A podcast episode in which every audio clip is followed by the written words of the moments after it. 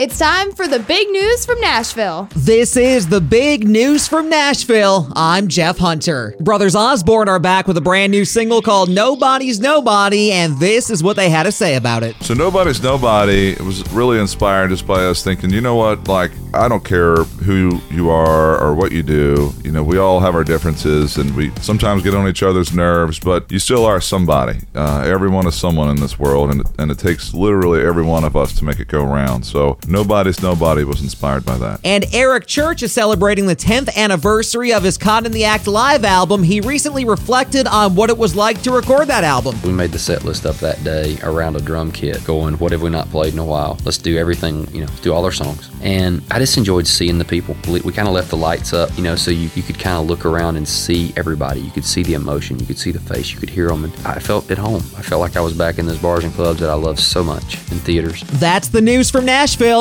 I'm Jeff Hunter.